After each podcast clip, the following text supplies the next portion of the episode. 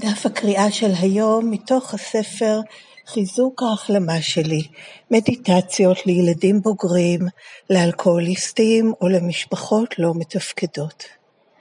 13 ביוני, מאפיין מספר 7 התחלת ציטוט אנחנו חשים אשמה כאשר אנחנו עומדים על שלנו או מגנים על עצמנו, באנגלית stand up for ourselves, במקום להיכנע ולוותר לאחרים, באנגלית giving in to others. וזה סוף הציטוט מתוך הספר הגדול האדום באנגלית, עמוד 15. כילדים, לרבים מאיתנו הייתה הרגשה שאנחנו טועים כל הזמן. ההורים שלנו, או מי שגידלו אותנו, מיהרו להצביע על הטעויות שלנו, ולעיתים רחוקות, אם בכלל, הצביעו על דברים שעשינו נכון. כבוגרים, אנו עדיין ניגשים על בעיות רבות מתוך ההנחה שאנו טועים. עם זה באה ההנחה שאחרים בוודאי צודקים.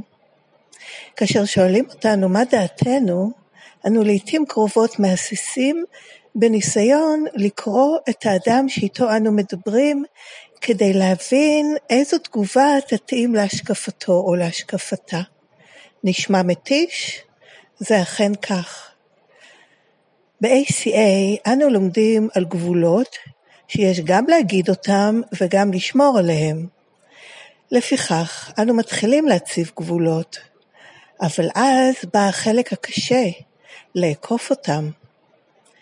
כשאנו מנסים לעשות זאת, ייתכן שמיד נחוש אשמה, נתחיל לפקפק בעצמנו ונחשוש שהאדם השני כעת יעריך אותנו פחות. אשמה זו יכולה להכשיל את ההחלמה שלנו. אולם, עם העזרה של הכוח העליון וחברינו וחברתנו ב-ACA, אנו לומדים להתגבר על הרגשות אלה ולעמוד על שלנו או להגן על עצמנו, stand up for ourselves. זהו תהליך של ניסוי וטעייה, אך כשאנו חווים הצלחה, אנו מתחילים להרגיש מועצמים להיות האדם שתמיד היינו אמורים להיות. היום אני יודעת שכל אשמה שאני חשה על כך שלא נכנעתי או ויתרתי לאחרים תעבור, וההחלמה שלי תתחזק מהיכולת שלי להעריך את עצמי. אז עד כאן הקראת התרגום של הדף של היום מתוך המקרא של ACA שנקראת באנגלית Daily Affirmations Strengthening by Recovery Meditations for Adult Children of Alcoholics or Dysfunctional Families. את הדף היומי, את המקור אפשר לקרוא גם באתר ACA באנגלית בכתובת adultchildren.org, קו נטוי meditation. ואת אה, כל התרגומים של הדפים היומיים אפשר למצוא באתר ACA בעברית, בכתובת aca-israel.com, בכרטיסייה ספרות וכישורים.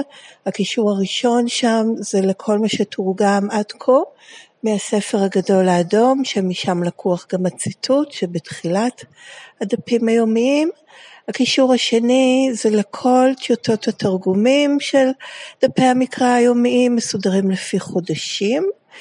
והקישור השלישי זה לטיוטת תרגום חוברת עבודת הצעדים של ACA.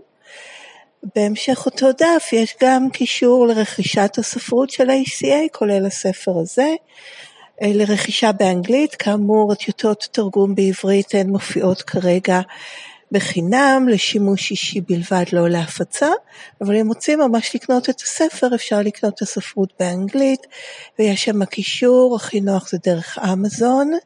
בנוסף, באותו דף יש גם קישורים למי שנתרמים מהספרות שמתורגמת, או מהפודקאסט, או מכל דבר אחר שהוא אמ, דרך, סליחה, מגיע אליכם דרך ACA, מוזמנים לתרום בחזרה. זאת הדרך היחידה של ACA להתקיים על ידי התרומות של מי שחברים בה או נעזרים בה, וזה כחלק ממסורת שבע, אז יש שם קישור לתרום ל-ACA בישראל או ל-ACA עולמית, ניתן לתרום בסכום של שקל אחד ומעלה, ללא עמלה ובאנונימיות. ולבסוף כל הזכויות, הן על המקור באנגלית והן על התרגום לעברית, הן שמורות לארגון השירות העולמי של ACA, שנקרא WSO. זה הגוף היחיד שרשאי להפיץ את הספרות של ACA, לאף אחד אחר אין רשות להפיץ את זה בין אם בתשלום או בחינם, זה לשימוש אישי שלכם בשביל ההחלמה האישית שלכם בלבד כרגע. כמובן שאפשר לרכוש את הספרות שמפיץ ארגון השירות העולמי. אוקיי, אז עד כאן החלק הרשמי, הקראת התרגום של הדף מתוך המקרא היומית של ACA, הדף של היום, והפניות למקור ולמידע נוסף של ועל ACA, ומכאן אני עוברת לחלק השני, שזה שיתוף אישי שלי, אני ילדה בוגרת בהחלמה ב-ACA מהשפעות הגדילה במשפחה לא מתפקדת. שום דבר ממה שנאמר מנקודה זו והלאה הוא לא מסר של ACA, לא מפרש את הטקסט או אומר מה זו התוכנית הזאת או איך לעבוד אותה. או מה נכון או לא נכון, או איך להחלים בה, לא מפרש את הטקסט, זה לא הרצאה, לא הסבר, לא אף אחד מאלה, סך הכל שיתוף אישי כמו כל חבר וחברה שמשתפים בתוכנית. אז כן, מאוד חביב עליי המאפיין הזה, ואני מרגישה שאני באופן מיוחד עובדת אותו בזמן האחרון, של לשים לב לאשמה הזאת שמתעוררת כשאני עומדת על שלי או מגנה על עצמי, אין בדיוק תרגום מדויק, stand up for ourselves. לעמוד לצידי, אפשר להגיד, להיות בעדי. אמ, וזה גם, אבל כן, זה מין to stand up, זה להשמיע קול, להגיד את מה שאני חושבת, מרגישה, צריכה, מאמינה, רוצה להגיד. כן, to stand up for myself, להיות לצידי, בעדי ולדבר את זה, כן, להיות מין, אה, אה, להשמיע את קולי כמו שאני מרגישה.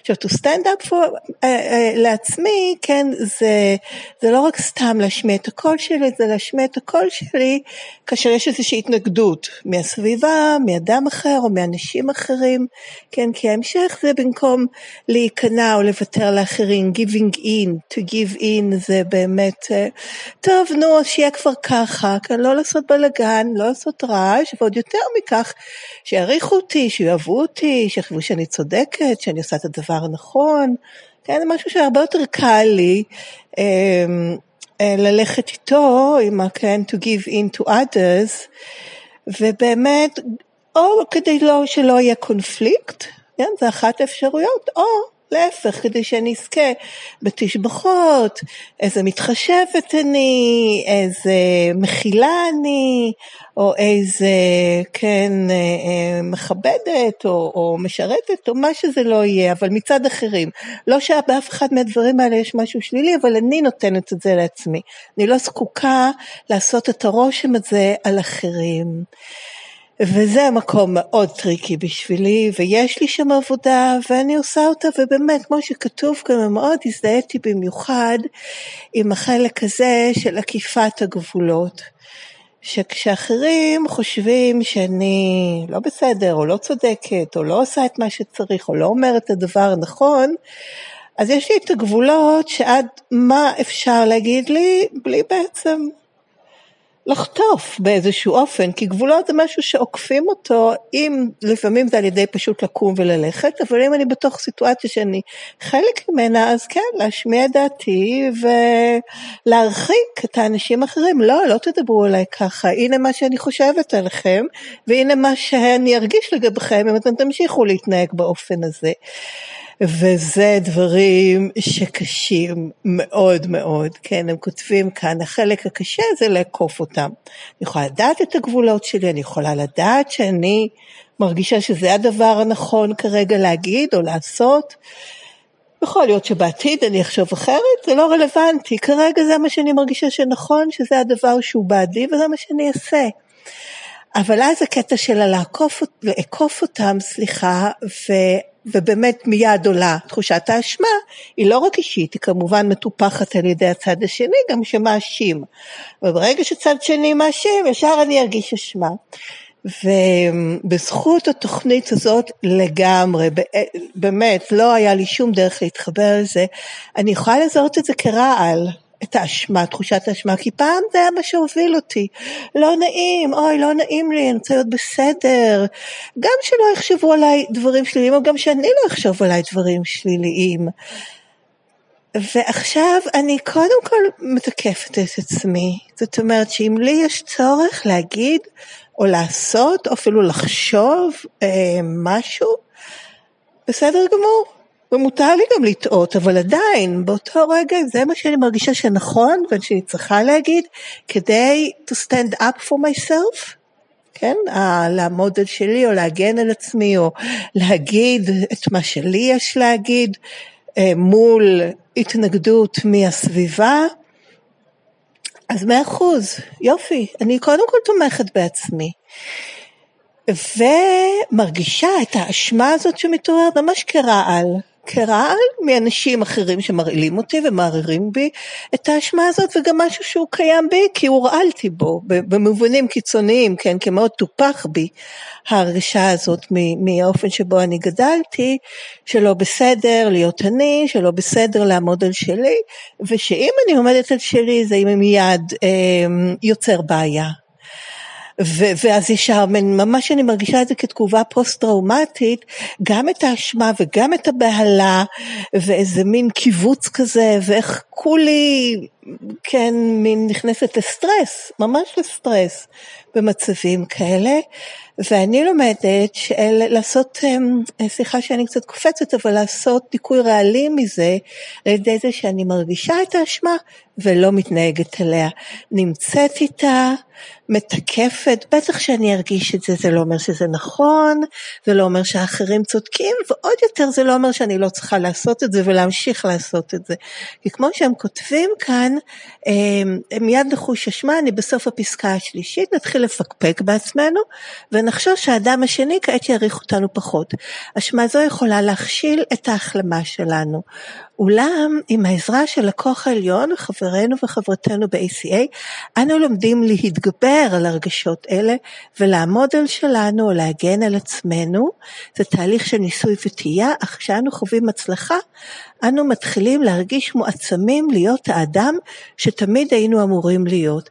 וזה ממש ככה, כי ההרגשת אשמה הזאת היא עוברת.